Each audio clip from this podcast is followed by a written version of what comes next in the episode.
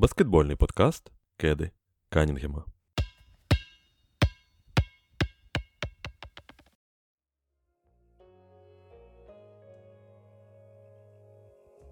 І я вітаю усіх справжніх баскетбольних уболівальників зі святом, оскільки у нас вже зовсім зовсім скоро ми дочекалися головної події. Взагалі, у світі баскетболу це фінал.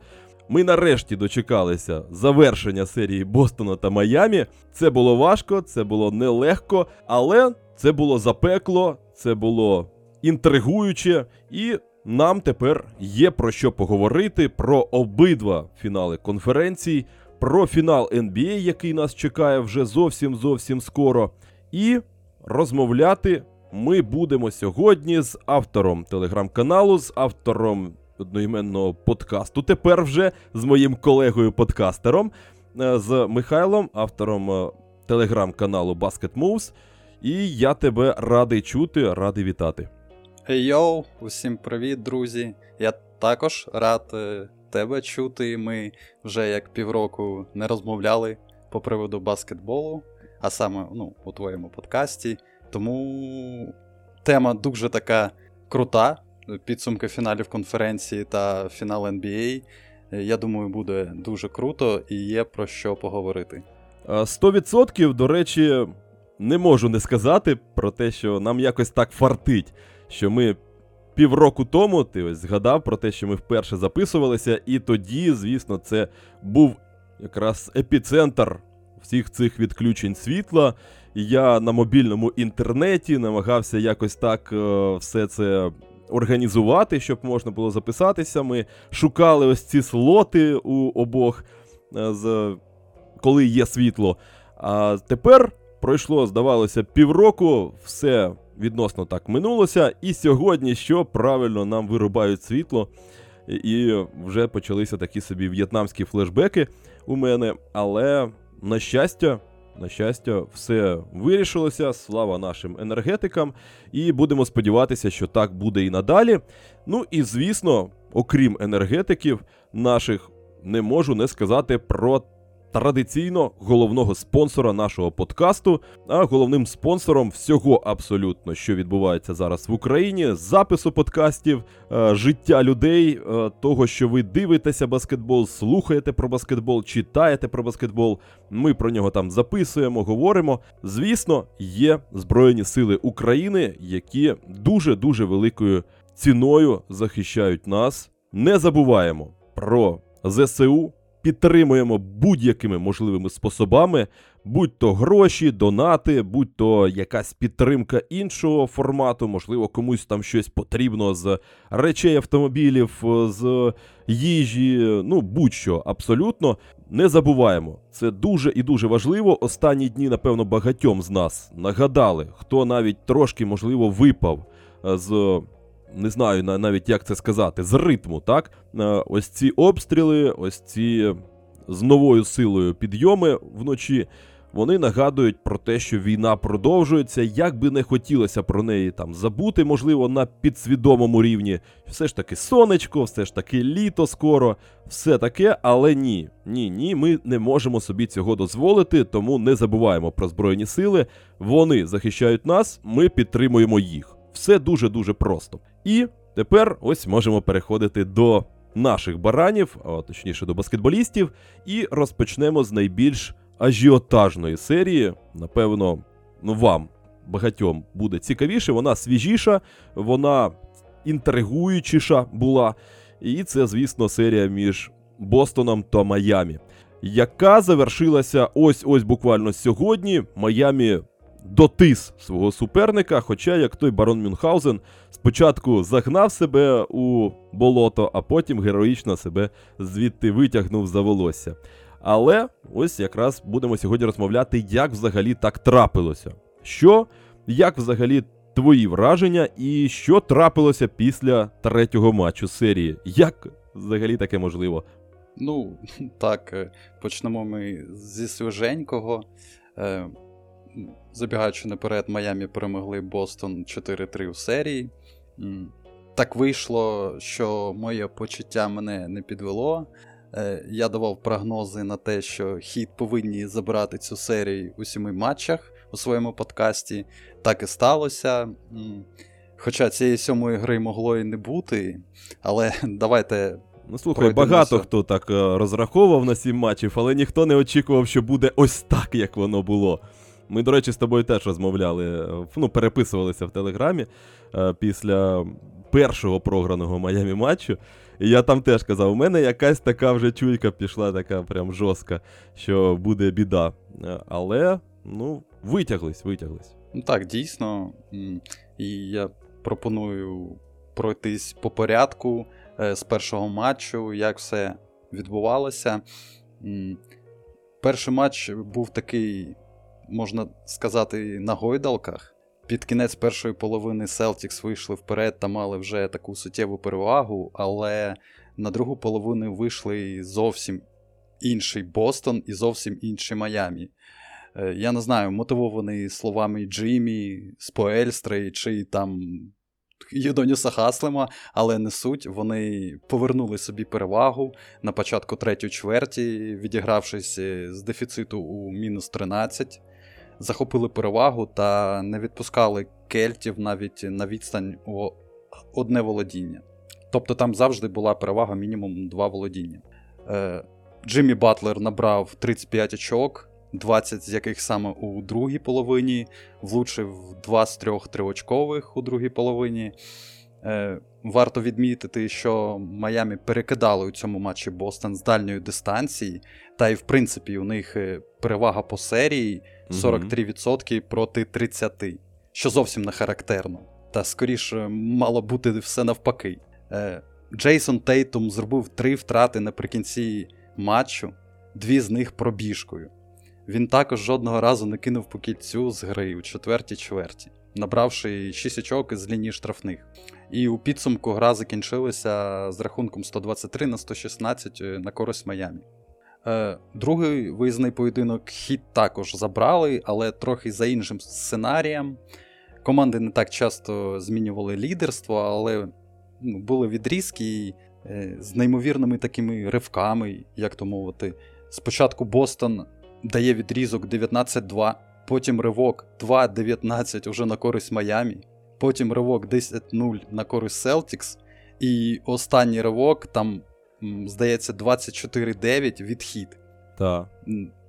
Це було ну, якесь там неймовірство. Е, Джиммі Адебайо та Калеб Мартін були вінцями успіху. Ну, Хто хто б подумав, що Калеб Мартін може ну, на таке спроможен. Ну, Вони набрали. ну, слухай, я вірив в Калеба Мартіна, але теж знов таки, як і з серією 4-3. Всі знали, що він ну, хороший гравець, але не настільки.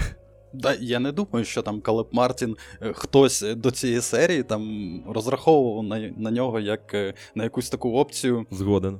Ну, зіркову, окрім можна сказати. напевно. Ну так, так. Е, е, Кожен з них набрали більше 20 очок. е, І, і для мене Мартін став таким X-фактором загалом по цій серії. Тейтум знов видав е, 30 плюс матч, але цього не вистачило, та й Джейсон знов не влучив нічого у четвертій чверті з гри. Нулі з трьох у нього було. Та й партнери не змогли підтримати зірку Celtics. Хоча до початку серії вважалося, що саме потенціал рольових гравців значно вищий у Бостона, ніж у Майамі. Е, та й про ту. Про той епізод, коли Грант Вільямс е, почав там щось балакати Джиммі Батлеру. У них відбулася така словесна перепалка е, після трьохочкового у середині четвертої чверті від Гранта. Е, напевно, вона змотивувала Батлера, і той почав бити саме у Гранта та навалювати, що й скажений якийсь там. Е, Тобто там було ну, більше трьох точно епізодів, коли він просто дайте мені м'яч, і я просто буду через тебе забивати. Мені чхати, там, який там класний ти захисник і все таке. Тобі не слід взагалі було до мене там говорити, звертатися, хто ти такий. Типу, ось ну, у такому ритмі все, все завершилося, гра закінчилася 111-105. І з рахунком 0-2 серія переїжджає до Флориди. Хто б міг таке взагалі уявити, в принципі. Ну, Ніхто на таке навіть не розраховував, навіть е, самі гравці Майамі, напевно. Вже третя гра пройшла повним довінуванням хід. Вони перемогли, просто розтрощили підопічних Мазули 128-102. Е, догравали четверту чверть глибокі бенчери, ну, тобто повністю четверту чверть, не виходили ніхто зі старту. Е, Нічого цікавого по цьому матчу не можна додати, ну, крім, напевно, того, як ми знов побачили глибину потенціалу рольових гравців хід. Е, Гейб Вінсент набрав 29 очок та влучив 6 з 9 триочкових. Це були його кар'єр-хаї в плей-офф. Е, Данкан Робінсон набрав 22. Ну, так, ви не переплутали. Данкан Робінсон ще живий, влучив 5-7 триочкових здалеку. Ну, В цілому ми побачили домінування, то вже відправляли, напевно, Мазулу у відставку на той момент. Ну, я думаю, так. ж Я, я точно було? вже відправляв. Ну і, і досі, до речі, не, не- не впевнений, що він залишиться. Ну так, дійсно, е, я вважаю, що треба звільняти Мазулу. Ну, а ти як рахуєш? Ну, слухай, у нього були непогані моменти. Я от якось так е, багато жартував про Мазулу, і мені багато прилітало, що я начебто якось там пристрасно дуже відношуся до Бостона. Окей, у нього були проблеми, е, але при цьому у нього були і нормальні рішення. Він там навіть по серії з Майамі багато в чому, власне, Бостон повернувся. І через рішення Мазули. Він пізно, але почав таки шукати способи, як зупинити Батлера, і е, знов таки тайм-аути стали кращими. Ну і знов таки, він просто опинився в непотрібному місці в непотрібний час, як на мене. Він може і непоганий тренер. Просто ось так. е, Айме Удока підставив трошки Бостон. Е, Не повинно було взагалі Мазули тут бути на посаді головного тренера. Але ось так трапилося, він підхопив ось ці бразди правління. І е, як тренер-новачок, ну, окей, у всіх бувають проблеми, у всіх бувають. е, Важко переграти Еріка Спельстру будь-якому тренеру. Але я вважаю, що поки що, як мінімум, це дійсно не рівень Бостона, і треба шукати когось іншого. Питання лише там тільки в тому, кого. Оскільки Нік Ньорс вже зайнятий. Найцікавіший, напевно, персонаж. Ну так, дійсно, там дуже багато тренерів стали вакантними, і дуже багато клубів, які потребують собі е, класних спеціалістів. Е, тому на ринку, я не знаю, ну, типу, як ти казав, Ніканьорця вже забрали. Тобто сливки вже зібрані. Док Ріверс е, феєрично готується до повернення зі своїм чемпіонським ДНК. Це, це точно буде похорони для Бостону далі, якщо до Кріверс повернеться. То треба повертати і Гарнета з Пірсом і з Алленом. Ну так, краще тоді, щоб Пол Пірс е, тренував Бостон. Він так розмахував там е, е, руками. А, то так, ти, ти ж мене питав, що сталося далі після третього матчу. Так, ми відхилилися трошки на Мазулу, але так, дійсно, ми ось плавно підходимо до того, що взагалі як так трапилось. Ось, ну, чесно, я не розумію, але у мене є така, ну, трохи божевільно скажена теорія, що це був е, такий пранк від Джиммі Батлера, чи, е, ну, можливо, тактичний хід від е, Еріка Споельстри, щоб підтримувати команду у тонусі та грати у конкурентний баскетбол на відміну від Денверу, які відпочивали у цей момент. Тому що були злиті наступні два матчі без шансів. Хочу відмітити, що стартери Майамі проводили менше часу на паркеті, ніж стартери Бостону у цих поєдинках. Ну тобто четвертий та п'ятий матч. Е, Джимбо не влучав з-під кошику разом з Бемом. Інколи це були відкриті кітки. Їх ну, ніхто не опікував, а вони просто отак от. Я, я, я дивлюся, і Джимбо таки кидає з-під кошику у щит м'яч е, обдушку і кудись туди вилітає. І, ну, я не розумію, як він їх мазав.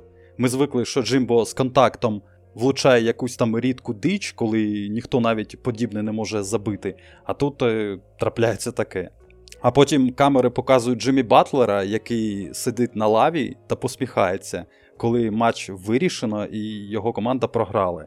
І як на мене, ідея була у тому, щоб е, дати надію кельтам та закрити серію у шостому матчі. Ну тобто, вони ж е, пам'ятають минулий рік, коли саме Бостон переграли Майамі у фіналі конференції. І це була така як помства, і навіть е, сьогодні після матчу Джиммі Батлер е, після матчової конференції говорив, що ми помстимося. Тобто Бостону будемо у такій же складній ситуації та зможемо на цей раз перемогти. Ну слухай, Поворот. е, да. Так. Е, Я просто хотів додати, що буквально сьогодні читав е, цікаву статтю на Атлетику, е, де розповідали про те, що після третього матчу Ел Хорфорд повів усіх гравців, відмінили тренування. Гравців Горфорд повів грати у гольф, вони там, коротше, перезавантажилися, типу, ментально. Ну, насправді, як на мене, за це і не особливо люблю атлетик.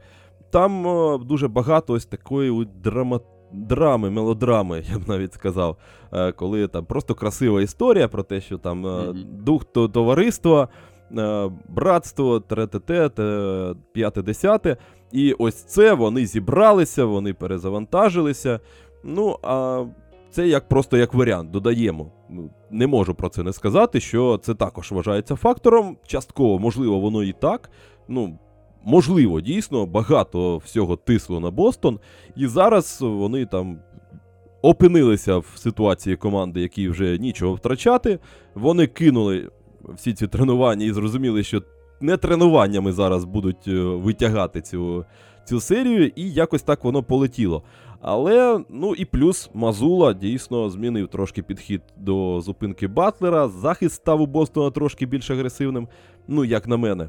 Ну, але все одно, все одно тут дуже багато від фарту, я вважаю.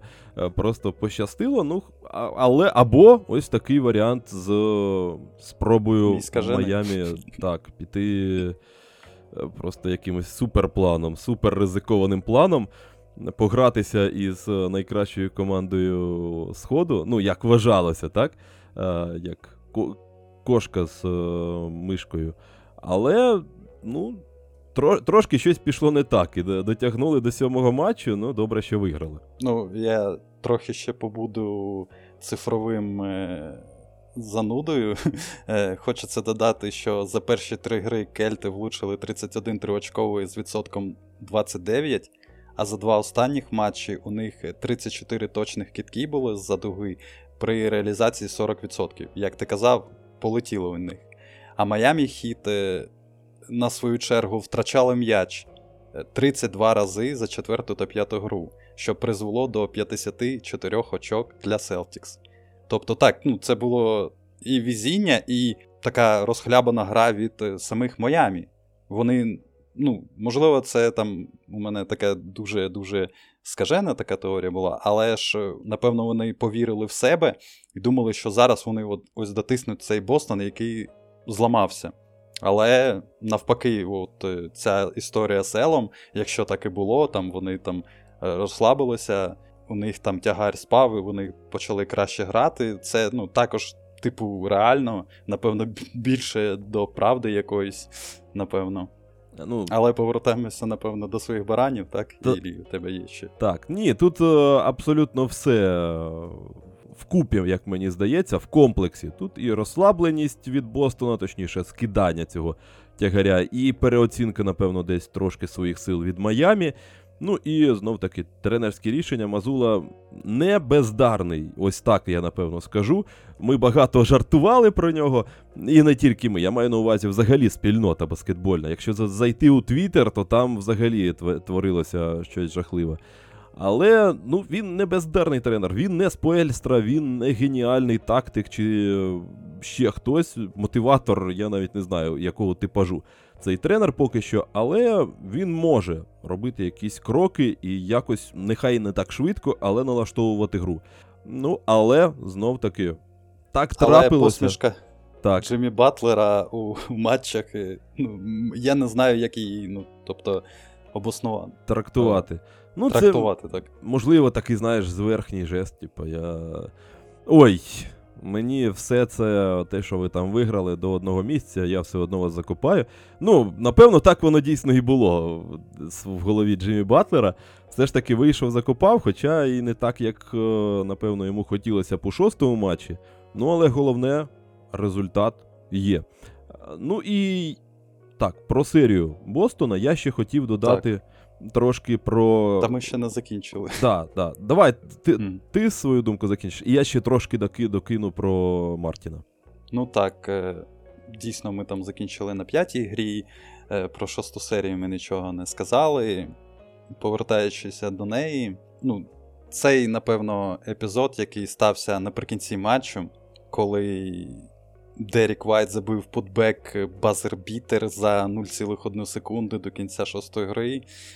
Та загалом там була купа епізодів, які викликали багато запитань до суддів. Така скажена гра з точки зору суддівства була. Ось я для себе відмічав, що, наприклад, коли Роб Вільямс б'є з ліктя в щелепу Калебу Мартіну, нема фолу, і м'яч рахується, а вже у точно такому епізоді з Батлером дають фол у нападі. Е, і потім, коли Адебая коснувся кільця при блоку, і судді зарахували goaltending, і так, це типу норм, і по правилам, але за що там був дан технічний Адебайо та фол, у мене виникають питання. Ось ти зможеш це якось е, пояснити мені, тому що я не зрозумів. Ну, Тут тут тільки такі ж е, скажені теорії потрібно вмикати, тому що, ну, дійсно як мені здається, будь-яка взагалі розмова про суддів у NBA і про їхні ляпи, вона так чи інакше є такою. Дуже тісно заграє із теорією змови. А, тому що воно якось так накладається. Перший фінал конференції вже було відіграно, відіграно жахливо для ліги. Оскільки, ну, що може бути гірше, аніж 0-4 у фіналі конференції. Ну, come on. В другому фіналі все йшло на 0-4 так само. Ну або ж там на 1-4, навіть якщо Майамі там розслабився. І, звісно, Лізі треба було щось робити, якщо вже так фантазувати, то, звісно, там якийсь дзвіночок прийшов на телефон е, арбітрам і сказали, що потрібно просто конче продовжити цю серію, оскільки ну, рейтинги горять, треба хоч якусь народити тут інтригу в цій, в цьому протистоянні, і, можливо, подарувати нам, розкрутити перед останнім матчем. Там о, всю всю цю історію про те, що історично, а раптом, а ось можливо, вперше в історії, а щось там, е, чи ще щось подібне. Ну, це єдиний варіант, який тільки можливо. Ну і, ну, звісно, най... найголовніше докрутити, знаєш, вибач, е, про те, що Вайт е, і його, його кидок це аналог китку Алена у 13-му. Ну, тут Я я вже також бачив ці аналогії. Ні, не на рахунок е, китку Алена я не бачив аналогії. Я бачив аналогії на, на рахунок Майкла Джордана, його знаменитий The Shot. Ну так, ну, я про Алена писав статтю про Реалена на конкурс на трибуні. там баскетбольних блогерів. І я дуже пам'ятаю цей кидок, тому що я буквально вчора дописував цю статтю, передивлявся цей кидок. Так, дійсно, це на рівний рахунок, то тільки туди Реал закинув і перевів матч в овертайм. Але так, це легендарний кидок. Ну і це єдина взагалі теорія, яка у мене є з приводу суддів. І, і ще один такий прикол на рахунок суддів був, коли Ел Хорфорд, якщо ти пам'ятаєш, сфолив на Джиммі Батлеру коли він там кидав триочковий, і там прямо у прямій трансляції показувалося, е, скільки часу залишається до кінця. Тобто, ну, угу. ми бачили, коли коли був фол, і скільки залишається до кінця. І там було 2,8 секунди. Так, так, так. Оці Камери навіть акцентували 0,3. на цьому. Так. А з, з, потім, типу, зробили 3 секунди до кінця, атака Бостона, і, можливо, саме ну, у ці 0,2 секунди вирішили, і Вайт би не встиг закинути свій buzzer. Тобто, і у мене взагалі я не розумію, чому саме Смарт кидав вирішальний кидок. Ну, тобто, ну, я розумію, що він там ментальний лідер і все таке. Але ж ну, де де був Тейтум, де був Браун? я, я, я не знаю навіть. Ну, це класика від, е, від Маркуса Смарта. Це... Я навіть не здивований, він любитель. Ну, такого. ну, ну дійсно, Тейтума та тримали, Брауна тримали. А ось ну, Смарта та, тримав Струс, і, типу. А, ні, навіть не Струс тримав. Струс е, заважав перехопити м'яч, і він саме впустив Вайта, який увірвався і зробив цей putback. А. Так, я я не згадаю навіть, хто тримав. Напевно, Гейб Вінсент. Ну, також е, дуже класний захисник, але не суть. Ну, на на, на рахунок теорії заговору, ну, типу, здається, Сі, Сілвер е, загорівся ідеєю зробити якийсь там історичний відіграш е, з 0-3 ну, для рейтингів, і це ну, дійсно схоже на якусь правду. Ну, в будь-якому е... разі, Майамі мав іншу думку з цього приводу, так. з, з точки зору його історичності. Майами мав іншу думку, і перед матчем е, форсилась інфа, що будуть судити сьому гру Скотт Фостер та Тоні Бразерс. Хіти програли всі 10 матчів регулярки у цьому сезоні, коли судили ці судді. 5 е, з Фостером і 5 з Бразерсом. А Селтікс, навпаки, мали результат Е, з Бразерсом 5-1, а з Фостером 2-1. Тобто, як не намагався там Сільвер щось там підколдувати і зробити так, щоб Майамі програли, але навіть цього не вистачило, щоб е, ну, перекинути шальки Терезіву свою ну, на користь Бостону. Тейтум не став обличчям Ліги, яке також е, комісіонер пропихує, намагається наче пропихувати ну, напевно, все ж е, існує карма, і у сьомій грі Тейтум отримав пошкодження на початку матчу, вже на 20-й секунді підвернувши гомілку. Ну, Втім, героїчно продовжив гру, але, на мою думку, це було егоїстично. Він, накульгуючи, відбігав 41 хвилину, але знов у відповідальний момент не проявив себе як е, і Джейлен Браун, який провалив зовсім серію е, ну, навіть не задрафтований Калеб Мартін, за якого я згадував раніше, зіграв значно краще в цій серії за Брауна. Тобто у них там по 19 очок, по 6 підбирань, але Калеб влучав набагато краще, ефективніше. У нього 60% з гри, 49% з триочкової, 88% з лінії штрафних, а у Брауна 42% з гри, 16% з триочкової та 67% зі штрафних. Ну і взагалі це Кейлеб Браун, а то Джейлен Браун. Кейлеб Мартін, а то Джейлен Браун. Все ж таки, так. навіть якби у них однакові були відсотки, все одно. Ну, come on, 19 очок від одного це космос, а 19 очок від іншого це що це взагалі таке було. Я б, до речі, хотів докинути про Кейлеба Мартіна, що, можливо, хтось не знає. Просто для тих, хто не настільки заглиблений у цю тему, Кейлеб Мартін, до речі, був у коледжі головною зіркою команди, і для нього це не вперше бути героєм. Він свого часу якраз нагеройствувався у коледжі, і у цій парі зі своїм братом-близнюком Скоді е, він якраз був скорером і е, там е, першою опцією в атаці, тоді як другий брат був першим захисником, він там був діпоєм, якщо не помиляюся, свого часу і е, головним плеймейкером. Ну і власне це зіграло злий жарт, коли вже вони перейшли на дорослий рівень, коли власне навички коді виявилися значно ціннішими, бо їх ну простіше проявити, так, для. Новачка, який з другого раунду приїхав. А ось скорери з NCAA, тим більше вже вікові, вони зазвичай нікому особливо не потрібні. Але по-перше, Мартін допрацював, став хорошим захисником там і сам по собі дуже добре е, себе проявив. Е, і вичаклував для себе, вирвав ось, ось цю можливість е, грати у NBA. А ось ця, я не знаю навіть, як це сказати. Опція, так, ось ця, ось ці навички його, які він закинув далеко-далеко туди на антресолі, і вони припадали пилом. Він зараз їх просто, можна сказати так, згадав, дістав і знову відчув себе лідером Невади. Е, і, можливо, дійсно комусь ця інформація буде цікавою. Е, мені здавалося, що саме Калеб Мартін був менш талановитим братом, ніж Ну, Тому що його ж не задрафтували, а того наче драфтували. А тут ми- е, так, е, його не задрафтували, а саме тому, що ну, в другому раунді вони вже не котуються такі хлопці, як е, Кейлеб Мартін. А Коді брали, тому що він готовий 3D. Ну, як мінімум, з нього там можна було щось виліпити. Але після школи, якраз, це, ну, знаєш, класична насправді історія. Е, Після школи Кейлеб був. Котувався трошки вище. Ну, тому що після школи на перших курсах в університеті ось ці хлопці вони більше уваги привертають. А коли вже доходить справа до драфту і зрозуміло, що там далеко не зірки, то скорери різко втрачають у ціні майже за- за безцінь.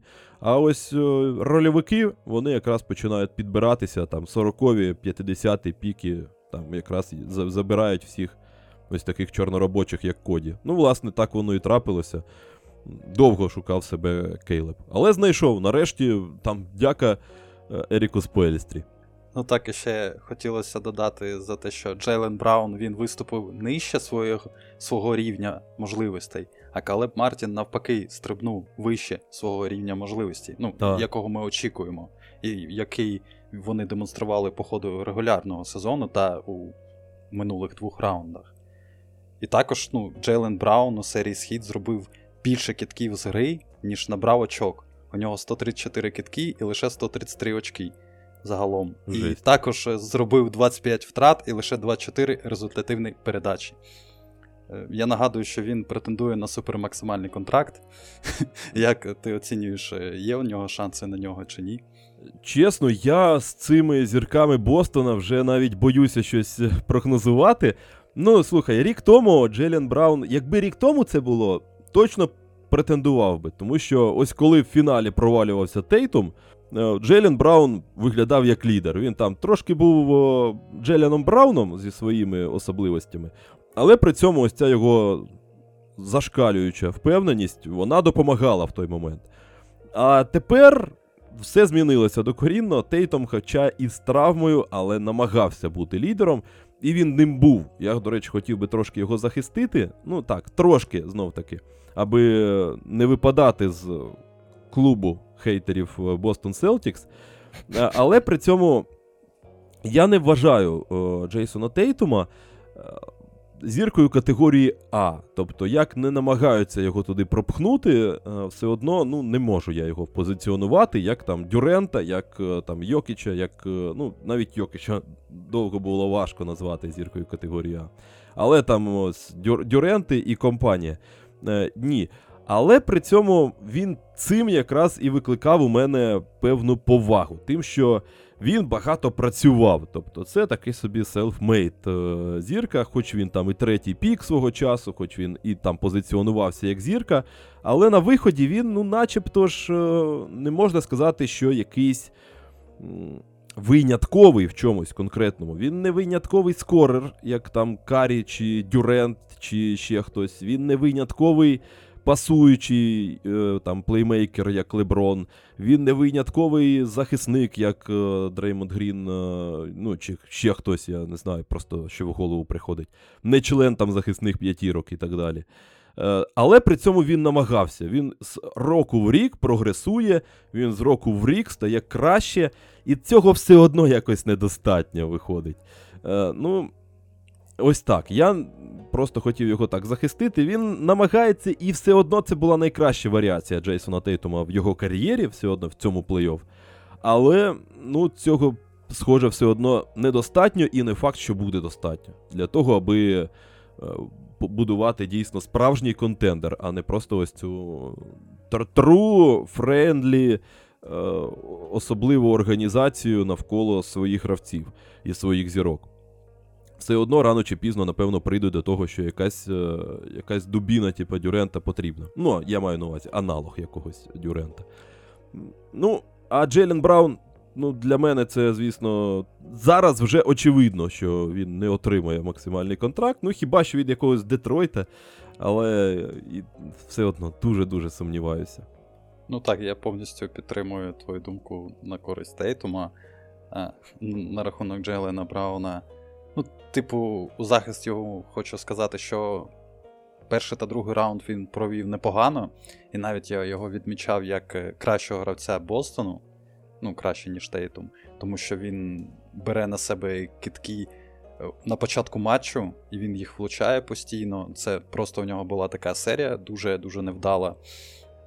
Можливо, це е, наработки з Поельстри, тому що він ну, знає, як грати проти кожної команди, в принципі.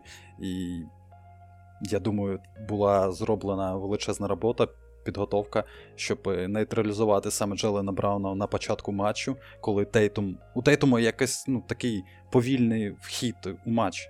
Тобто він не може з самого початку взяти і почати навалювати. Він якось, ну, у нього є, є якийсь відрізок у матчі, де він може себе продемонструвати дуже сильно. А загалом, ну, тобто він не може якусь стабільність демонструвати. Так так само, як і Джейлен Браун. Але Джейлен Браун, він, хоч більш-менш сильний оборонець. У тому плані, що він може там персонально когось притримати. І ось ну, чому він починає зі старту навалювати завжди, тому що він потім паше у обороні, на відміну від Тейтума, який там загалом стоїть у кутку і відпочиває. І при цьому він не може так навалювати, в принципі, ну, бути якимось топовим скорером. Хоча він відпочиває у захисті, ну його намагаються прикрити, тому що у Бостона є і Дерік Вайт, який потрапляє у символічну збірну, є Маркус Смарт, який у минулому році DPOY-єм був, є Роберт Вільямс, який потужний захисник на позиції центрового. Там той же сам Ел Хорфорд, Грант Вільямс, вони класні захисники. Тобто, ну, типу, Тейтому особо, особливо там грати в захисті не потребує навіть. Ну він все одно не може бути там якоюсь першою такою опцією, яка була б там залізна, кращий гравець там серії там і щось таке. Тобто, ну, немає цього. І я думаю, що саме ну, от, е, це були такі наработки від Споельстри, і геній Споельстри дійсно працює. Тому Майамі у фіналі. Е, що хотілося б сказати ще за Каліба Мартіна, що він е, дійсно виступав як друга зірка Майамі. Я не побоюсь цього слова, він був кращий, ніж Адебаємо у цій серії. Встановив рекорд NBA за кількістю очок, набраних незадрафтованим гравцем у фіналі серії. Ну, тобто, це або фінал NBA, або фінал конференції, набравши 135 очок у сумі обігнавши Джона Старкса, у якого було 124 очки у фіналі NBA 94-го року. І Мартін навіть претендував на нагороду найціннішого гравця фіналу конференції та отримав 4 з 9 голосів від журналістів. Ну а MVP вже ж е, став Джиммі Батлер. І, і Хоча він Крали, типу, мазав обікрали. Так, так, обікрали хлопця. Ну, типу, Джиммі був сильнішим, він набрав більше очок, він там і в захисті грав набагато. Ну, типу, користі приносив в захисті, тому ну, показав свої яйця, типу Celtics. Ну так, е, у нього були, скажімо так, спади, і це було очевидно. Але при цьому, якщо дивитися загалом, то тут просто за Мартіна багато в чомусь цей вау-ефект додається. Круто, круто, дійсно круто, але при цьому ну, Батлер це все одно визначний гравець серії. Тому я б сказав так. так Скільки так. по нього не було там очок, точніше, відсотків в середньому за гру. Там 40, трошки більше 40, це мало. Але ну, все одно він якраз вирішує питання у серіях, а Мартін просто дуже вчасно йому допоміг. Ось так я б сказав. І тому прикольно, він свою відзнаку отримав. Ми про нього будемо пам'ятати, але все одно Джиммі Батлер є Джиммі Батлер. Він буде чекати виходу у фінал. Ну що ж, ми, в принципі, достатньо вже поговорили про перший е, фінал конференції. І думаю, що другий у нас буде трошки коротшим, оскільки там і матчів було менше, і інтриги. Лейкерс у нас вилетіли просто в одну хвіртку. Е, абсолютно без шансів е, проти Денвера. Хоча, чесно кажучи, ось я до тебе, напевно, це питання адресую. Ти взагалі очікував, що буде 0-4 прям? Чи все ж таки якісь надії Ні. на Лейкерс мав? Ні. Зовсім не очікував. Тобто, ну, я таким являюся шанувальником Лейкерс, і тому, ну, типу, перед серією я давав прогноз, що Лейкерс мають пройти у шести матчах Денвер. Тому я такого не очікував. М'яко кажучи, трошки буквально. Так, так. Ну, Зовсім. Зовсім. Так, але при цьому 0-4 і феєричний Нікола Йокич, е, чесно кажучи, взагалі, ось я теж е, розраховував на те, що Лейкерс, як мінімум, дадуть бій. Я підозрював, що рано чи пізно Леброн та та Девіс вони не доживуть. Е, але при цьому думав, що все ж таки тут буде веселіше. Але вже по ходу серії складалося враження, що проти такого лому немає прийому. Ось чесно, е, яким був Нікола Йокич. І що б там не робив Дервінгем, все одно все йшло до перемоги Денвера так чи інакше. І ну давай з твоїми враженнями спочатку про гру, потім я ще докину. Ну, я, Як я казав, що я все ж таки ставив на Лейкерс, але це було ну, таке необ'єктивне моє бачення, тому що ну, я дійсно роз... ну, очікував, що, ну, типу, реально у моїй голові я розумів, що Денвер фаворит. І я б не здивувався, там, якщо б вони перемогли там 4-1. Ну, Просто мені хотілося, щоб Лейкерс перемогли там 4-2, а не тому, що в мене там були якісь там залізні аргументи на рахунок е, перемоги Лейкерс, чому вони можуть перемогти. Але ж, ну, все ж таки, мої враження по цій серії в тому, що ну, кожен матч був конкурентним. І, так. Ну, от На на відміну від фіналу на Сході, де були там розгроми, е, тут е, ну, були такі матчі близькі.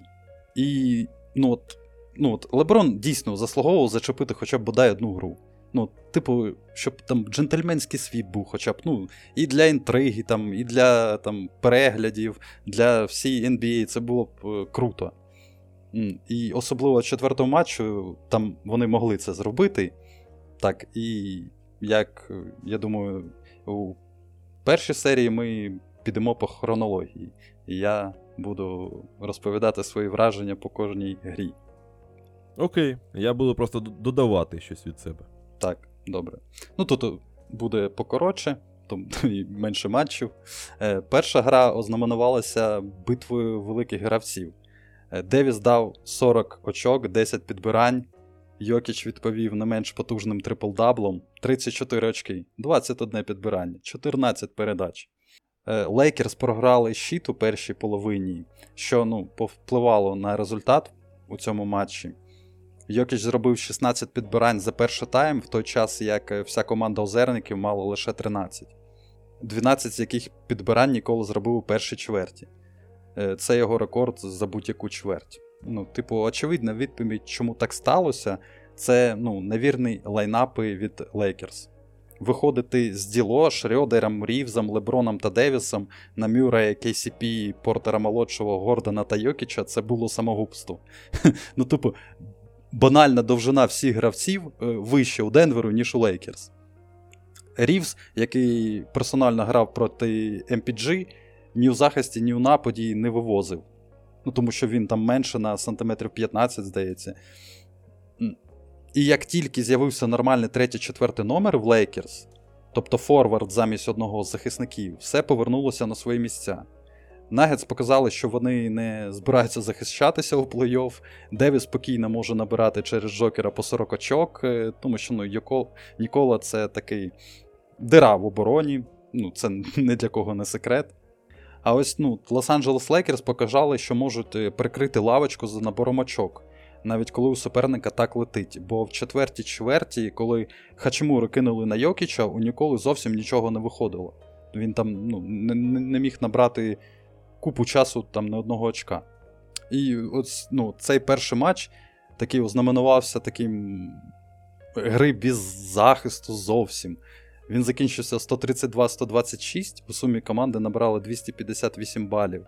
І це е, найбільша кількість очок з 1987 року. Е, для фіналів конференції, звісно. Саме 36 років тому Детройт у фіналі Сходу перевершив Бостон з рахунком 145-119, і це було 264 очки. Ну тобто, я не знаю, не було захисту зовсім команди ну, шмаляли і і летіло, і якби Така собі розвідка Була- боєм. Так, так. Е, Ну, вже друга гра була менше. Ну, після такого, як, як то мовити, я не знаю, вис... пострілу там влучних китків, все ж таки, вони чуть. е, Ну, типу, тотал менше, як завжди, там букмекери люблять це, цю розповідь. Ну, відкату до середніх значень, так. Так, так.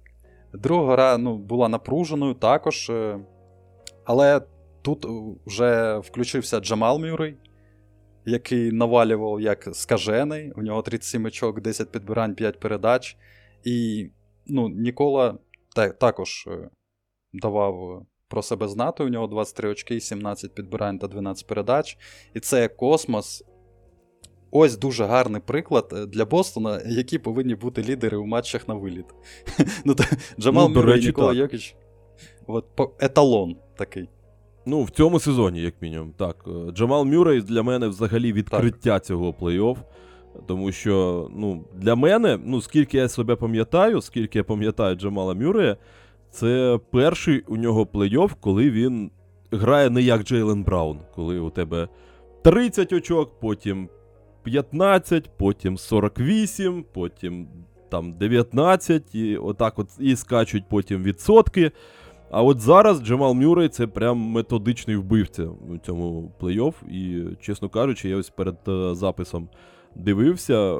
У нього реально лише дві гри за 15 е, з 15, в яких він відіграв ну, відносно слабко. Тобто 2 з 15 це взагалі космос для будь-якого гравця, навіть для Леброна. Чи я не знаю, чи Дюрента, чи е, Кавая, чи ще когось. І це дійсно прям історичний рівень. І багато в чому зараз ми бачимо Денвер в фіналі конфи через такого Мюрея. І так, і прикол у тому, що незважаючи на це, Лейкерс по ходу всього матчу вели в рахунку. Так. Але сталася четверта чверть Джамала Мюрея, у якій він навалив 23 очки за, ну, типу, за останню чверть, ну, точніше, за останні 10 хвилин навіть. Е, Влучив 4 з 5 триочкові, а Лейкерс за цей момент набрав лише 22 очки. І можна сказати, Мюррей е, виграв ту чверть і матч сам. тобто гра закінчила 108 на 103. Там Джамал Мюррей побив е, ще такі рекорди, як е, 20 плюс очок за у четвертій чвертях. Це була четверта гра в плей-офф. Е, Це робили тільки Майкл Джордан та Ален Айверсон з 1997 року. Ну, тобто, Джамал видає історичний плей-офф у цьому сезоні, без сумніву, якщо ми згадуємо таких гравців е, поряд з ним. Згоден. Тут по Джамалу Мюрею я просто знімаю капелюха. Так. І, а Нікола, завдяки його трипл-даблу, обійшов Рассела Весбрука за трипл-даблами у плей-офф і посів третє місце. Ну, тобто, ну, нічого сказати. Ну, Лейкерс намагалися щось зробити, але ну, Денвер тупо сильніше був. І у третьому матчі Мюррей, так то мовити, продовжує свій бенефіс. У нього 37 плюс 7 плюс 6. Е, Нагетс на виїзді здолали Лейкерс з найбільшим рахунком по серії 119 на 108. Тобто було дуже їм важко. Вони лише подекуди наближалися у рахунку, і під цим тягарем відповідальності трибун ну, не справилися, я думаю. І тут е, дійсно порішала, як то мовити, глибина. Тому що претензій до Леброна, Девіса, Рівза та Хачимури у мене ну, особисто нема. Всі інші провалилися. А найбільше це ну, Ді'Анджело Рассел, який зовсім нічого не влучав, і я вже жалкую, що його обміняли у Лос-Анджелес. Ну, Ну, а на відміну от Денвер, у яких е, з глибиною все в порядку, у них є такі два лідери, які проводять там бездоганні матчі. У них є ще Майкл Портер Джуніор, Кентавіус Колдвелл-Поуп, Брюс Браун та Аарон Гордон, які дуже сильно допомагали. І оцей допоміжний каст у Денверу дійсно вражаючий. І от здоровий нагет це, це така потужна сила, що вони, в принципі, і доказали. Тут е, теж е, хочу додати буквально трошки з приводу Денвера, ще відзначити. Просто м, в контексті я сказав про Мюрея, про Йокіча, і ти правильно абсолютно помітив.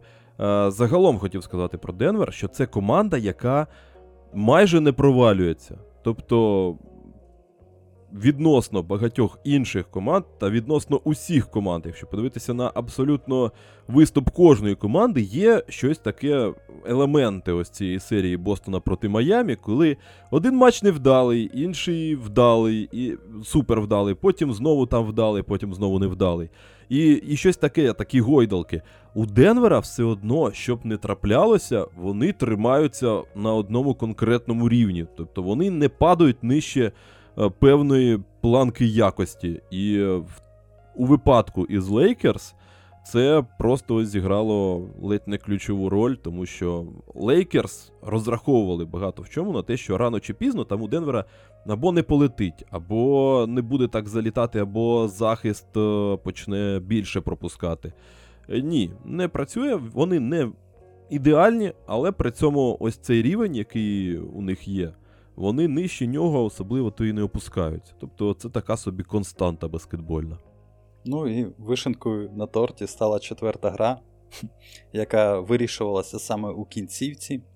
А Леброн мав можливість перевести гру у овертайм, або ж ну, віддати передачу на відкритого Девіса. Его, він стояв там один на триочковій, та принести перемогу, як це було у Баблі, якщо ти пам'ятаєш. Ну, але Брон поліз у прохід, де йому не дав кинути саме Джамал Мюррей, ну тобто на нього е, double team був створений, і Джамал Мюррей допомагав там. І він саме вибив цей м'яч. Хоча Джеймс видав матч серії та, напевно, всього цього плей-офф. У нього 40 очок, 10 підбирань та 9 передач. Ну, одної передачі не хватило до трипл-даблу. І- І 31 очко, з яких він набрав за першу половину матчу. Це його особистий рекорд за очками за половину матчу у плей-офф. Тобто, можна сказати, він е, зіграв половину матчу життя свого. Ну, тобто, ну, типу, кращий, кращий матч, кращу половину за своє життя в плей-офф. Але, але цього не вистачило, коли у Денвера є Нікола Йокіч і Джамал Мюррей. Вони просто, ну, то, я не знаю, так то мовити, Джокер б'є короля, як в картах, так і на баскетбольному майданчику. Дійсно, ну, для мене прикро, що е, Лейкерс вилетіли саме 4-0, але сказати, що вони не боролися чи вилетіли ганебно, ну, я, я не скажу. Це була конкурентна битва у кожному матчі. Ну, у кожному матчі, крім третього, Лос-Анджелес Лейкерс цілком могли перемогти. Тут не було розгромів, е, як у протистоянні на Сході, я вже напевно повторяюся, але Денвер сильніший як команда, а Йокіч сильніший як гравець. Було б, напевно, дивно, коли майже тричі MVP був би слабше за 38-річного Леброна Джеймса. Це 100%. ще- 100%. І ще хочу додати те, що ну, виправдання Леброна, е, тому що там з'явилася Типу інформація, 38 що він, років замало для виправдання. Ну, е, для, для Леброна це замало. Тому що він догравав сезон із розривом сухожилля стопи. Так. І влітку може пропустити два місяці через операцію. Тому я думаю, що, ну, типу, у Лейкерс є аргументи, чому вони програли. Е, Не, не тільки тому, що Денвер був сильний, але і ще за таких обставин. Тому що, ну, як то мовити, цю команду зібрали по ходу сезону у дедлайн. І те, що вони дійшли до фіналу конференції, це вже круто і великий успіх для них. Ну так, я насправді хотів би провести ще одну паралель між цими двома серіями, між фіналами, і знов таки трошки виправдати е, себе. Ну навіть не стільки виправдати, скільки пояснити свою думку і свої погляди взагалі на баскетбол, е, коли мене звинувачують в тому, що я там Бостон е, забагато критикую, а зараз ось кажу, що Лейкерс то взагалі-то молодці за 0-4, а Бостон, е, як вони могли програти 4-3. Е, Просто я завжди відштовхуюся від очікувань і від реального ну, розкладу справ. Якщо Бостон е, заїздив у цей плей-офф як ледь не найглибша команда, ледь не найтам готовіша минулорічний фіналіст, якому залишався один крок, а тут ще й глибину додали за рахунок того ж Брогдона, взагалі імба імбова, і вони грають 4-3 проти Майамі. Це, звісно, провал. Якщо ти граєш, е, як ти правильно сказав, командою, яку зібрали на колінці взимку з тренером-новачком, який намагається значно більше я бачив, як е, Дервін Гем прямо впливає на гру е, в цьому плей-офф взагалі. Е, і знов таки, але як і до Мазули, знов таки, трошки буду більш об'єктивним, скажу, що і до Мазули у мене претензій менше, тому що він новачок. До нього конкретно немає, просто він опинився в не, не в тому місці, в не, не в той час. Так само, як і Гем. Е, команда йшла андердогами апріорі, тому що так, є Леброн, є Девіс, але за ними Остін Рівс е, найкращий гравець із тих, що доступний. З усією моєю повагою до Остіна Рівза, це не зовсім те, що хотілося б бачити. Тому те, що видають зараз Лейкерс, тобто 4 гри дуже міцних, дуже близьких, е, з найкращою командою ліги. Ну, фактично, тому що у нас тут є найкраща команда буквально ліги, і буквально найкращий гравець ліги з титулом MVP. Ну, це привід для того, аби похвалити Лейкерс. Навіть за 0-4. Тому у мене якраз немає претензій до команди Дервіна Гема. Єдине, що, як е, знов таки ти сказав, трошки сумно, напевно, за Леброна, але я все ж таки очікував. Все ж таки очікував, що він не дотягне навіть до фіналу. Все ж таки, і Девіс, і Леброн весь цей плей-офф буквально віддавалися наповну. І інколи було помітно, що їм важко, прям фізично важко, і вони не могли видавати кілька матчів е, топ рівня свого там, ультра-топ рівня поспіль. Тому питання, коли вони просто відпадуть і вмруть, було очевидним. І те, що Леброн зібрався там на останній матч життя, на жаль, вже нічого не впли... ні, ні на що не впливало. Тому, ну, знов таки, він своє навигравав. Окей. Е, питання тепер тільки дочекатися до, до броні, я так розумію. І не знаю, може зібрати ще одну команду. Швидесенько, швидесенько через е, іншу. Тепер, слухай, якась е, замкнуте коло. Рік тому шукали, як скинути Рассела. Пройшов рік, Рассела скинули, тепер знову шукаємо, як скинути Рассела. Та що ж це таке? Куди ж ти будеш того Рассела припхати? Е, Які ну, там це ще... менше питання, тому що у нього закінчується контракт, і його або можна зовсім не підписувати, або по sign трейду відправитись кудись. Ну так, Тому тут, це не така проблема. тут вже до, до Пелінки питання, що він там буде робити з Расселом. Так, Ну, хоча так просто... я, я хотів додати ще на рахунок того, що ми говоримо так, е, хейтимо Бостон та е, виправдовуємо, так мовити, Лейкерс. Е, Є, є також, як і ти. Ну, але ще такий аргумент: Лос-Анджелес Лейкерс вийшли у плей-офф з плей-іну. Це по-перше. По-друге, вони зробили два апсети у цьому плей-офф. І по-третє, Бостон програв восьмій команді Сієній. Таке траплялося, коли восьма команда Сієна виходила у фінал NBA лише один раз, ну, до Майамі. Це був Нью-Йорк у сезоні 98-99. Ну, типу, коли ти другий сіяний і програє, програєш восьмому сіяному, ну, треба якось хейтити, ну, типу, цю команду, тому що ну, вони були фаворитами. Коли Лейкерс не були фаворитами, і від них е, нічого навіть не очікували. І зливали там ще проти Мемфісу. Вони повинні були вилітати усіх. Але бачимо, що, ну, як то мовити, коли очікування у тебе менші, ти можеш виправдати. А коли у тебе очікування більші, і ти не отримуєш це, то му можна висказатися погано на рахунок цьому. Ну, просто я пояснюю більш детально також свою позицію, тому що ти там виправдовувався, бо набігуть фанати Бостона і скажуть, що ми тут хейтери. Зібралися в окремий, в окремий клуб за інтересами. Ну Так. так, е, я думаю, що ми достатньо вже Ні-ні-ні. виправдались. Я маю ще- на увазі ще- з- з приводу ще- Бостона. А, Секундочку. Да. А, не, секундочку. Так, е, перед. Я хотів ще сказати про ESPN, що вони перед серією давали шанси на вихід Майамі 3%. А, Ну все, все, у мене все. та, я згадав цю, цю легендарну картинку, вже, яка завірусилася 97 проти 3. Да, ну це, власне, почати і закінчити можна було з цього, і, і все було б виправдано. Ну, але да, про Бостон ми поговорили. У нас тут е, Лейкерс, і, чесно кажучи, особливо мені і додати тут е, нічого конкретно по цій серії.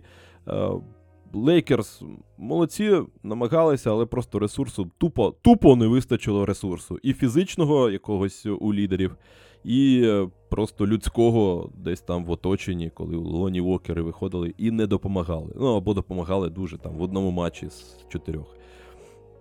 Тому можемо тепер офіційно переходити до головного. Просто головної історії цього вечора, е, головного блюда в нашому званому званій вечері.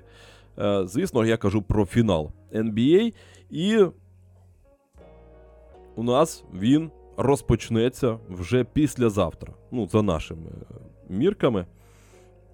Вночі, я маю на увазі, з першого на друге для нас. Е, і розпочнеться він із е, матчу в Денвері. У Денвера буде перевага власного майданчика. Е, і я, напевно, повернуся до, твої, до твоїх слів, розпочну з е, твоєї тези про те, що Майамі теоретично могли затягувати цю серію е, в серію з Бостоном в 6 або там навіть у 7, як виявилось, матчів. е, з, з оглядом на те, аби залишатися в тонусі ігровому і е, заходити в фінал вже такими розігрітими, скажімо так. І е, важко мені все ж таки з, е, з цим погодитись. Я начебто і згоден, е, але при цьому їхати через один день після важкої серії, їхати не куди-небудь, а у Денвер, де там, я не знаю, скількись там е, футів е, над рівнем моря. е, Фактично у високогір'я всі розказують про те, що в бол-центрі грати, напевно, найважче з будь-якої арени NBA. Ну, це все ж таки, мені здається, так собі план з точки зору Споельстра, якщо він дійсно такий існував. Ну, але з іншого боку, я розумію логіку з точки зору Ніколи Йокіча. Е, Як не парадоксально, Е, всі казали про те, що Нікола Йокіч повинен відпочивати. Ось зараз вони в чотирьох матчах закрили, і е, серб, який там, ну ми всі розуміємо, як він виглядає. Він повинен відпочити, він там набереться сил, тому що він втомлюється. При цьому, якби так казали про умовного Луку Дончича, я б сказав так, 100%, питань нема. Він дійсно там втомлюється і це позначається на його грі. Йокіч це абсолютна аномалія для мене, тому що він як Рафаель Надаль. Він е, через 5 хвилин матчу вже мокрий, червоний. Ну, до речі, про це навіть е, статтю бачив про те, що ну просто така реакція у нього організму. Що він реально там червоніє, у нього всі шрами повила, починають проявлятися на тілі. Але при цьому він бігає по 48 хвилин, а в деяких там серіях е, в минулих сезонах і з овертаймами. Е, І при цьому він досі вирішує питання. Це така людина, яка якраз, напевно, навіть більше залежна від е, ритму, і він може випасти. І йому, напевно, якраз було б комфортніше пограти з, в льоту, скажімо так, з однієї серії в іншу, тому що я вірю в те, що Нікола Йокіч якраз е, витягне це. Але ну, це просто така моя позиція. Тим не менш, як ти думаєш, е, ось цей фактор, що все ж таки Майамі має перевагу в тонусі, вони заїзд- заїздять е, в Колорадо. І чи є у них, е, чи бачиш ти взагалі у них е, шанси хоч щось зачепити у них в перших матчах? Ну, по-перше, так, я бачу, що у них є шанси зачепити хоч щось, тому що м, ти казав, е, у них буде два дня відпочинку. Е, там була новина, що перед матчем з Бостоном, ну, сьомим матчем з Бостоном, в Майамі вже купили авіабілети Так, так, е, в Денвер. І До речі. з, з, з- після матчу вони вже полетіли до Денверу, розмістилися там. І, тобто, у них є два дня відпочинку повноцінних е, до гри. Це, ну, я рахую, що за цей період можна окліматизуватися і звикнути, в принципі, до цього високогір'я. Ну, і, типу, там не також і високо. Це не Еверест, тому. І ці хлопці все ж таки професійні спортсмени, у них е, зі здоров'ям все добре. Вони літають е, е, постійно, і, тобто, ну, Майамі грає також постійно з Денвером. Ну, я, я не бачу в цьому, в принципі, проблем, типу, з, з цим моментом. І ще один великий плюс це те, що у фіналі вже буде по два дня відпочинку між кожним матчем. Тобто проблеми з втомою не повинно бути, в принципі, для цих спортсменів, які там грали через день, а зараз їм дають два дня відпочинку. І бути зараз у тонусі для Майамі набагато краще, ніж Денвер, які більше тижня, там 10 днів, не грали в баскетбол. Для них буде важче. Е, тобто, гаряча рука Джамала Мюррея, яка була ну, у цьому плей-офф, вона може згаснути. Тобто, ну, якщо ти не граєш, у тебе втрачається ну, все, все це твоя мех- механіка і то, що ти. ну, Тобто, ну, звісно, вони там Вайб на тренуваннях кидають, так, але цей запал він зникає. І, ну, це як і можна привести такий приклад з простою людиною. Якщо ти щось робиш кожен день постійно, ну або там через день ходиш у тренажерний зал, ти можеш е, виконувати там вправи, і з кожним днем ти будеш тільки краще, краще, краще. Ну так, у тебе з'являється втома, але ти станов... ну, стаєш сильніше фізично. А якщо ти ходиш там один раз в тиждень, тобто у тебе нема того прогресу, і ти, можна сказати, стаєш на одному місці, якщо ну, ти не регресуєш, тому що е, коли там ти тиждень не ходив, і потім ти починаєш ходити там через один день чи через два дні, у тебе з'являється кріпатура, у тебе все тіло ломить, і ти там не Знайомо. вивозиш. Ну, це, Знайомо. це, це для звичайної людини, звісно, для професійних спортсменів це все не так. І там це все я говорю для того, щоб більш-менш там якось виправдати свою думку. Але ну, дійсно є таке. І я думаю, що е, якийсь дискомфорт вони отримують, ну саме Денвер, від цього. Ну, є, що так, я згоден. Тут о, я не жорстко стою на своїй позиції стосовно втоми, тому що, як знов таки сказав, я дивлюся на Ніколи Йокіча, і я розумію, що він може так грати, і навпаки, йому може нашкодити якась така довга перерва, як і тому ж Джамалу Мюре, який ну, сильно залежний від свого китка, і взагалі від його китка залежна вся команда. Ми про це вже так трошки зачепили. Е, тому можу, можу тут погодитись. Е, це навряд чи буде якийсь серйозний фактор. Головний фактор, я думаю, що тут навіть не потрібно тримати якусь інтригу в, кон- е, в контексті е, якихось підводок. Головний фактор це ніколи мати твою Йокіч. І що з ним робити? Тобто, Майамі, ну, Бема Дебаю, що робити? Ну, ти мене питаєш, я просто Так. думав, ти, ти хочеш там щось сказати. Ні, я свою- спочатку спи... Не. е, Ну, типу, твою думку, Нікола Йокіч це, це, це не контриться, це, це зрозуміло. Ти кажеш X-фактор Нікола Йокіч, а я кажу X-фактор Споельстра. Тому що Споельстра кращий тренер, ніж Майк Мелоун. І в цьому, ну, я думаю, нема про що суперечитися, тому що Спо вже доказав всім давним-давно, що він класний спеціаліст. І він може щось придумати проти Ніколи Йокіча. Я б е, не, не за, за, заостряв увагу саме на матчапах. Ну, от як ти там кажеш, ну, що, що зробить БМ Дебає проти Ну Йокіча? так, так, ні, я, Ну, я загалом. А, я б заостряв увагу на те, як Майамі буде грати. А Майамі буде грати у зону. І їм ну, байдуже. Нікола Йокіч ні Нікола Йокіч. Вони грають розмін кожен з кожним. У них, е, ну, типу, кожен гравець може захищатися. Е, ну, типу, крім Макса Струса, але він також намагається, він хоча б е, вдає, дає вигляд, що він захищається, і він Ну, розуміє, що Сп- Споельстра від нього вимагає. Так, ну Робінсон також, ну Робінсон все ж таки гравець бенчу, і він Ну, я е, не, на не проводить так. такого багато часу. Так. І саме з точки зору тактики, і те, що Майамі може вигадати, і по ходу серії, і навіть по ходу матчів перебудовуватися, що не може Майк Малоун. Він не може. От, ну, якщо гра не йде, він нічого по ходу гри не може зробити. Це велика проблема багатьох тренерів, і я думаю, це велика проблема багатьох людей. Не кожен е, може це робити. Тому що, ось ну, ти знаєш, у тебе є якийсь там. Е, там у мене є якийсь план, і я його притримуюся. Ну, багато людей йде саме такою, е, таким шляхом.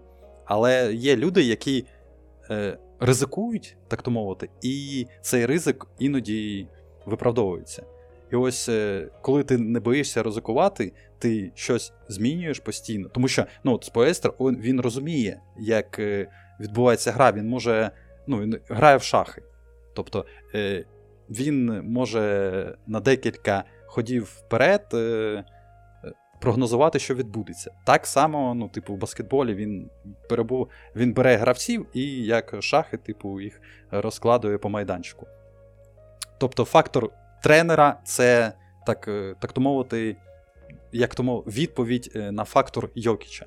Тобто ми розуміємо, що Нікола Йокіч це кращий гравець серії, це без сумніву, тому що це кращий гравець ліги, він мав бути MVP, я багато про це говорив, але не суть. Типу, е, для мене, ну, хто б не переміг у цій серії, я буду за обидві команди радий. Ну, але я хочу, щоб це була конкурентна серія і було сім матчів. Е, Тут о, на мені навіть важко з, з тобою сперечатися з останньою тезою. Е, я згоден з, то, з приводу Споельстри. Е, я виписував йому багато компліментів е, в попередньому подкасту, в, в подкасті, тому не буду сильно там загострювати на цьому увагу. Е, все ж таки, ну, він реально розкішно працює з матеріалом, який у нього є. І весь цей плей-офф це буквально кожна серія це якісь його там знахідки, так? Як коли він проти Мілокі підняв Робінсона, проти Нікс підняв Лава, проти Бостона там вистрілив Калеб Мартін. Е, ну і це, звісно, так, я умовно їх відзначив. Вони всі у, у всіх серіях працювали. Але завжди щось працює. Е, щось перестає працювати, ідеально відчуває таймінги. Споельстра перестав працювати Кевін Лав в серії проти Бостона почав шкодити. Все до побачення. Перестав до, е, давати якусь користь Коді Зелер, все до побачення. Е, потрібно розширити ротацію. Окей, потрібно її звузити ідеально, окей. Потрібно підняти Хайвуда Хайсміта. Взагалі не проблема. Хай, хай буде Хайвуд Хайсміт. Е, і в цьому, звісно, просто ну, вже багато пишуть про те, що це один з найсильніших виступів е, тренерів індивідуальних, якщо можна так сказати, е, взагалі, е, які тільки можна згадати. Якби у тренерів були там, знаєш, очки підбирання передачі, то у Еріка Споельстри були б цифри, напевно, як у Ніколи Йокіча. Зараз якийсь трипл-дабл з 30 очками. Це якийсь дійсно історичний рівень. А, Проблема в тому, що ну, і це, напевно, чи не найголовніша, чи не найголовніше протистояння, як ти правильно сказав, е, двох X-факторів, що з одного боку так. е, Очевидно, Споельстра найкращий тренер в цій серії. З іншого боку, є така цікава думка, бачив десь е, навіть зараз не згадаю де, що Майку Мелоуну взагалі не обов'язково бути найкращим тренером в серії. Так, власне, було ну, майже усюди. Тому що насправді Денвер не те, щоб дуже сильно змінювався. Так, у нього були хороші моменти, коли він там також відчував, коли потрібно випустити певних персонажів, коли там Браун, е, я маю на увазі, тот е, новачок. Перестав допомагати, він його присадив. Так е, він відчуває свою команду, тому що він її будував багато років. Але при цьому все ж таки Денвер це більш така монолітна конструкція, в якій е, якісь тонкі налаштування вже не особливо потрібні від тренера, і тому Майк Мелоун він такий дуже важко мені прослідкувати його конкретні дії. Знаєш, от, моє таке враження е, з цього плей-офф. Що конкретно робить Мелоун, мені важко сказати. Він просто побудував цю команду, і ось вона їде. Інша справа, що ти ось як з потягом не можеш нічого з нею, з нею зробити. А він просто підкидає там вугілля у і згоряння, в бак згоряння, і все, і все. І воно пихтить собі. е, Нормально котиться. Але як ти, який ти машиніст, я, я не можу оцінити. Е, Тому що, знов таки, Мелоун може не бути найкращим тренером серії, тому що у нього є Йокич. І я згоден, е, повторюся, з тим, що тут не в матчапах справа 100%, але і не зовсім вірю в зону хід, тому що, до речі, я ось перед е, цим записом дивився. Візьму трошки на себе твій функціонал, додам трошки цікавих фактів. П'ять років тому жодна команда взагалі в NBA не відіграла більше 223 володінь зоною. В цьому сезоні у хід вже 1453 таких володіння. І вже 211 фактично тільки в плей-офф. Тобто стільки ж, скільки там 5 років тому у найкращої команди ліги було за весь сезон. Е, Тобто зона, хід це фішка, але при цьому зона вразлива до ось таких гравців, як Йокіч. Е, і великих гравців, які можуть розташовуватися високо, які можуть розташовувати, які можуть швидко реагувати із м'ячем, розкидувати м'яча е, і атакувати один в один. Тому мені важко проти зони, але при цьому все зводиться все ж таки до того, що Йокіча не потрібно гальмувати. Ось це, напевно, чи не найголовніший е, аспект цієї, серії, е, як мені здається. Тому що Нікола Йокіч, колись пам'ятаю, Білл Сімонс е, казав таку фразу, вона чомусь мені. Я навіть не згадував її перед е, записом подкасту, я не підіймав е, в своїй пам'яті. Просто зараз вона мені викарбувалася в голові, і я її згадав. Е, Він колись е, писав таку фразу, що ідеальний матч Леброна, коли він порівнював його із Джорданом, е, він казав, що Леброн не буде набирати е, там 40 чи 50 очок. Це ідеальна гра Майкла. Е, ідеальна гра Леброна це там 23 очки, е, там 8 е, підбирань, 7 асистів, і при цьому там по 10 плюс очок у п'яти його партнерів по команді. І ось це реально характеристика зараз сьогоднішнього Ніколи Йокіча. Е, тому що з Ніколою Йокічем, який набирає 40 очок е, і має 5 асистів, можна грати. З Ніколою Йокічем, який набирає 20 очок, роздає 10 плюс 15, там взагалі до побачення. Це означає, що у вас навалюють всі, всі інші, і, і там глина. І більшість команд якраз перед серією з Босто, е, з Денвером вирішують ось це завдання, ось цю величезну дилему Всесвіту. Е, гальмувати Йокіча чи намагатися відпустити цю ситуацію і намагатися перекрити кисень е, його оточенню. І ось моя думка, що все ж таки потрібно перекривати оточення. У хід вистачає гравців, які це можуть зробити, і при цьому немає гравців, навіть якихось теоретичних, які можуть гальмувати Йокіча. А Дебайо це не зовсім того типажу центровий. Е, Він все ж таки і габаритами тупо поступається Йокічу, е, щоб грати лоб в лоб буквально в кожному володінні. Це не Девіс. Е, І плюс підтримка там далеко не така видатна. Тут немає навіть якогось хачімури страшенького. Немає взагалі габаритних, всі начебто міцні, але при цьому той же там Батлер чи хто там най, най, другий найкремезніший хлопчина, ну не рахуючи лава, який сумніваюся, що буде грати. Тому мені здається, що єдина ідея хід це реально гальмувати всіх інших. Але ось тут я хоч хотів би і твою думку почути. Ну так, дійсно. Я доповню, що навіть е, 50 очок від Йокіча це не гарант перемоги. Е, Фінікс може це підтвердити. До речі, так. Тому Тому так, я згоден з тобою на рахунок того, що Йокіча не потрібно тримати. Адебая може виходити на Йокіча на триочкову. Це не буде такою проблемою, але навіть цього не потрібно робити, тому що якщо це буде зона, Адебая буде під кошиком, і неважливо, хто там буде. Може Джиммі виходити на Йокіча, в принципі, на трьоху, і він не буде там провалюватися, тому що він швидше, він може вибити м'яч у нього з рук, і я не думаю, що це буде така велика проблема. В принципі. За великих людей ти говорив, ну, є Коді Зеллер, та хлопець, який обраний найвище серед всіх гравців Miami Heat, а саме так. під четвертим піком його обирали. Так, це ця Ні, суперзіркова ну, машина. Формально є Може ще виходити? Вітя Оладіпо. Ну, ну, десь А він травмований. Ну, я маю на увазі формально десь у ростері. А, ну так, так. Я маю на увазі, хто грає зараз. Ну, а так, так. Так, і він може просто виходити і давати там 6 раз по рокам за всі сили Йокічу, і там робити ще більше е, царапин на його тілі.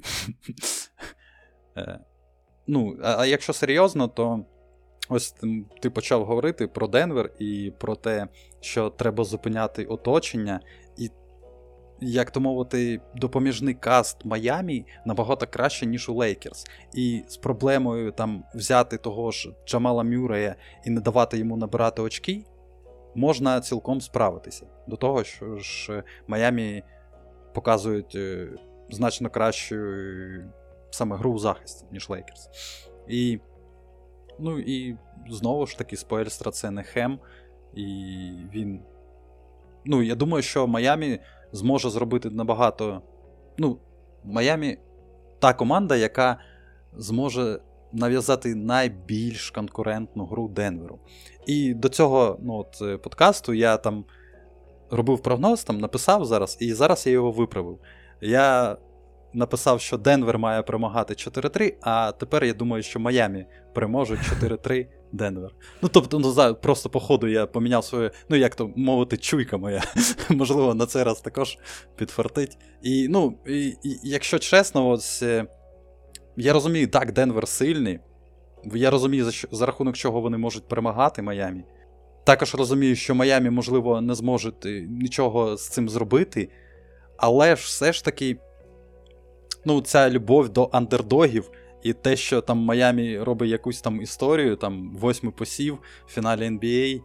І мені хочеться вболівати, напевно, за Майамі більше трохи, тому я віддам їм перевагу. І це, можливо, знову таки не об'єктивно, але так я чую. Ну так, за якоюсь історією, за бекграундом, так, е, мені також дуже важко визначитися, оскільки з одного боку ти правильно сказав, що Майамі це такий собі е, гидке каченя, яке перетворюється на прекрасного лебедя з вже з плином плей-офф.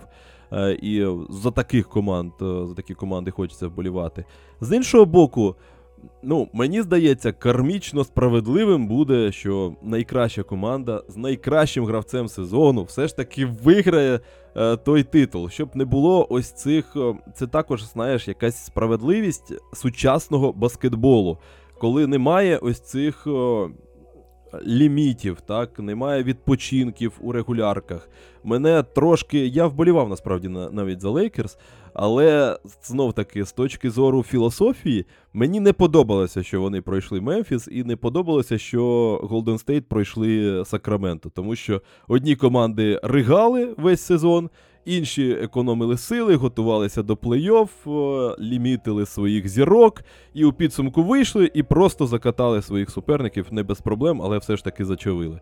Е, І я якось за те, щоб команди, які дійсно викладалися, у підсумку отримували за це винагороду, щоб не було таких там е, випадків е, популяризаторства, як у Кліперс з їх експериментом, який, слава Богу, провалюється. Хоч би хто як відносився до Кліперс, я маю на увазі суто з точки зору справедливості якоїсь кармічної. Щоб просто команди, які грали весь сезон, виходили і продовжували отримувати так само свої дивіденди вже у плей-офф. Е, Тому так мені навіть важко зрозуміти, на яку сторону мене тягне сильніше, і це додає, звісно, певної інтриги. Я хотів ще таке питання тобі задати. Е, не можу просто не задати, оскільки я вже сказав про те, що умовно можна сказати, що в кожній серії Майамі є якийсь гравець, який раптово вистрілює. Тому є певні об'єктивні фактори. На кшталт того, що Робінсон і його навички були дуже корисні проти важкого захисту Мілвокі і, і не особливо рухливого. Кевін Лав був потрібен для того, аби зупиняти агресію Нікс на щитах е, і розганяти оці свої тачдаун передачі, е, швидкі відриви. Знов таки, Калеб Мертін е, був потрібен у фіналі, коли раптово виявилося, що глибини не вистачає, і всі ці його навички, які він е, зберіг ще з часів коледжу в, нападі, коли він не просто влучав свої китки, а він же ж і брав м'яч в руки і реально завалював. Е, Це було також дуже і дуже корисно. Чи бачиш ти е, якусь подібну історію від гравця Майамі, можливо, який може вистрілити зараз? Тобто, ну, наприклад, я не знаю, там. Кайл Лаврі у нас сьогодні. А, Гейб Вінсент, наприклад, е, зупинить е, Мюре. Ну, це так, мій прогноз. На такого гравця відкриття, знаєш. Е, Ми казали про гравців Майамі, що вони в першу чергу дають буст у нападі. Ну так, вони ну так, всі ну так, обороняються. умовно. Але, але вистрілюють. Ми, коли говоримо гравець вистрілив, це значить, що він там набрав якусь кількість очок, там е, зробив вклад до перемоги. І по ходу цього плей-офф ми бачили і від Каліба Мартіна, і від Гейба Вінсента, і від Данкана Робінсона. Е, тобто класні матчі. Від гравців, ну, від яких ти не очікуєш там якийсь супер е, там, матчу, так? що вони будуть там давати цю стабільність. Але ну, вони це роблять. І ну, є ще такий гравець, як Макс Трус та Кайл Лаврі, так? І, можливо, саме вони е, там, ну, я, я думаю, що навіть не по ходу всієї серії буде це е, виражатися, а окремий гравець буде у окремому матчі вистрілювати і давати там одну класну гру. І цього буде достатньо, якщо ну, ну, ну, цього буде достатньо, якщо там Бема Дебає буде грати все ж таки на своєму рівні, який у нього є, а не те, що він там демонструє цьому плей-офф, все ж таки він, ну, не, він може більше, як так скажу. Е, Джиммі Згоден. Батлер згадає, що він творив у першому раунді проти Мілвокі, і буде видавати там 35 плюс очок в середньому. І ну, всі інші будуть у кожній грі там допомагати їм. Тоді у Майамі є шанси. Якщо ні, ну тобто, ну я не знаю, знову треба, щоб Калеб Мартін навалював там 20 очок в середньому за серію, або хтось інший з цих гравців. Е, Його, я Ну. ось ну, не, роз, не розумію, чому Кевіна Лава посадили. Ну, тобто, я розумію, чому Кевіна Лава посадили, але чому його навіть не випускали, там, ну, типу, там у шостому, сьомому матчі він не грав зовсім. І там у п'ятому, четвертому він виходив там на 10 хвилин, потім на 4 хвилини його випустили і, і са- са- садили зараз. Зараз Кевін Лав буде потрібен проти Денверу, тому що це габарити, це підбирання. Е, у Денверу є Аран Гордон, і Кевін Лав саме під нього підходить, щоб захищатися. І я думаю, речі, що так. Кевін Лав у цій серії буде грати. І, можливо, він своїм триочковим також вистрілить. вистрілить. А, тут я не можу не підвести до теми, про яку я ще не згадав. А, Це новини про фізичний стан певного персонажа Тайлера Хіров. Це плюс взагалі чи мінус, тому що я не дійшов до окремого висновку. З одного боку, начебто, ось такий гравець, м, агресивний скорер, він зараз може бути потрібен, тому що хто там знає, скільки ще залишилося палива у Калеба Мартіна. А проти Йокіча, проти захисту Денвера потрібен е, хтось, хто готовий генерувати ці моменти і реалізовувати їх, що дуже важливо. Так, власне, було і в регулярці в одному з матчів, які провів Тайлер Хіро проти Денвера. Він нормально так розмінювався в Йокіча. Це нормальна така машина для місметчів, могла б бути. Інша справа, що ніхто не знає, в якому він стані, і як це спрацює на, з точки зору захисту. Ось ти до чого більше схиляєшся? Чи взагалі потрібен Тайлер Хіро зараз в фіналі? Чи можливо ну, його підіймати взагалі? Ніхто не знає, крім Спельстри. Це ну, по-перше. ну, це так. По-друге, я бачив новину, що Тайлер Хіро буде, можливо, готовий до третьої лише гри. Тому Так, перші так, два матчі в речі, Денвері да. він пропускає точно. Е, будемо дивитися, як він там відновлюється, тому що він почав кидати е, перед матчем. Тобто він вже працює на тренуваннях, і ну, тобто рука у нього вже загоїлася. І там вони будуть дивитися, чи заважає, ну, цей перелом у нього був, це ж заважає і механіки китку, якось впливає на це. І якщо він готовий кидати і на тренуваннях влучає, чому ні його випускати? І як то я думаю, що він точно його спробує випустити, тому що для Спельстри немає ну, от проблеми, ми про це говорили, випустити гравця на одну гру, а потім його посадити. Ну так. Якщо не пішло, і все. Він його ну, навіть по ходу гри там випустив там 10 хвилин зіграв чи 5, і все, він ну, сяде. І от як той Хайсміт, коли він вийшов е, у шостій грі, ні, чи в п'ятій грі. Не пам'ятаю, вже вилетіло з голови. Коли він видав е, класний матч, відрізок 15 очок набрав, і потім його посадили, і він навіть не грав. Так, це було в п'ятій грі, а потім в шостій грі він навіть не вийшов. Е, Тобто для Споельстера немає проблем, навіть якщо гравець показав себе добре, не випустити його у, і, і, у наступній грі. Е, Тому що він знає, що цей гравець е, видав уже свою кращу гру за серію, і він ну, не зіграє краще. Він, ну, тобто, може тільки гірше зіграти. Тому так, я вважаю, що Тайлер Хіро, скоріш за все, вийде. Буде це залежати від того, як буде перебігати серія. Якщо буде можливість там проекспериментувати, якщо Майамі зможе зачепити там одну гру у Денвері, то чому ні? Чому там на третю гру не спробувати Тайлера Хіро чи на четверту? Е, я думаю, що він буде вже в кондиціях, в принципі, і як така машина, яка дасть бусту з триочкової дуги, чому ні? Ну так, згоден. Тут буде знов таки ручне налаштування, як ти правильно сказав. Мені здається, що це все ж таки скоріше може бути ледь не X-фактором цієї серії, але тут дуже-дуже дуже ризикована ця схема. Він або реально дасть великий буст, але або взагалі, як ти правильно сказав, там вийде і, і більше не, не з'явиться і присяде. Тому що, да, і, і буде зрозуміло, що зараз він не готовий взагалі. А, ну і щоб підводити певні підсумки, я вже чув е, твою, твій прогноз, так? Ну, але давай закріпимо. Е, я так Я розумію, тебе що. спитаю, який твій прогноз? Да, я, я так розумію, що у тебе е, все ж таки змінилося на 4-3 на користь Майамі. Ну, цікаво. Я все ж таки менш е, позитивний, чи як оптимістичний, правильно буде сказати. Я вірю в те, що тут буде боротьба, і сильно хочу, щоб вона тут була. Е, вірю у спойльстру тренера. Але при цьому більше двох матчів я чомусь не можу себе вичавити. Хочу, хочу три, але все одно вірю в Денвер і думаю, що буде 4-2, але хотілося б 4-3. Е, Ось так я, напевно, бачу собі е, цю історію. Ну, але в будь-якому разі це ще один момент, який я забув сказати е, з точки зору е, цікавості цього протистояння, тому що у нас зустрічаються фактично такі собі канонічні образи е, атакувальної та захисної команди. Тобто Денвер це команда повністю про атаку, найкраща атака ліги.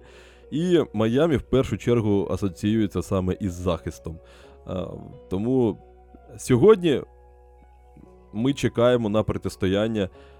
Хто ж виграє?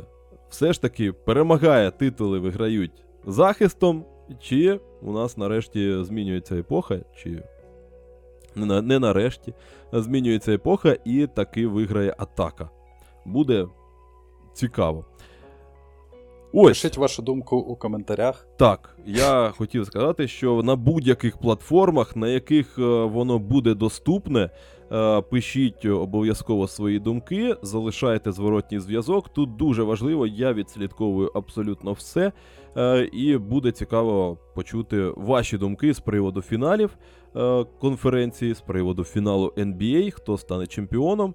Ну і нагадую про те, що наш головний спонсор це Збройні Сили України, завдяки яким ми, маю щиру надію, будемо мати можливість спокійно подивитися матч, матчі фіналів NBA, фіналу NBA. Ось такий вийшов, така вийшла розмова. Дякую вам за всім, хто дослухав до цього моменту, і дякую тобі, Михайло, за те, що склав компанію. Вийшло круто, на мій, на мій погляд, е, і цікаво. Маю надію, знов таки, це питаннячка до коментарів, до всіх, хто слухає. Дякую тобі, що запросив. Е, Дякуємо Збройним силам України. Е, Я питаю, надію, що не тільки цю серію додивитися, але що у нашій країні наступить мир, і ми будемо жити у спокою, бо це найголовніше, що може бути, це життя та здоров'я ваших рідних. Тому до зустрічі, мир! Ані додати, ані відняти. Друзі, ще раз дякую, залишайтеся здоровими, залишайтеся в безпеці, і все буде Україна.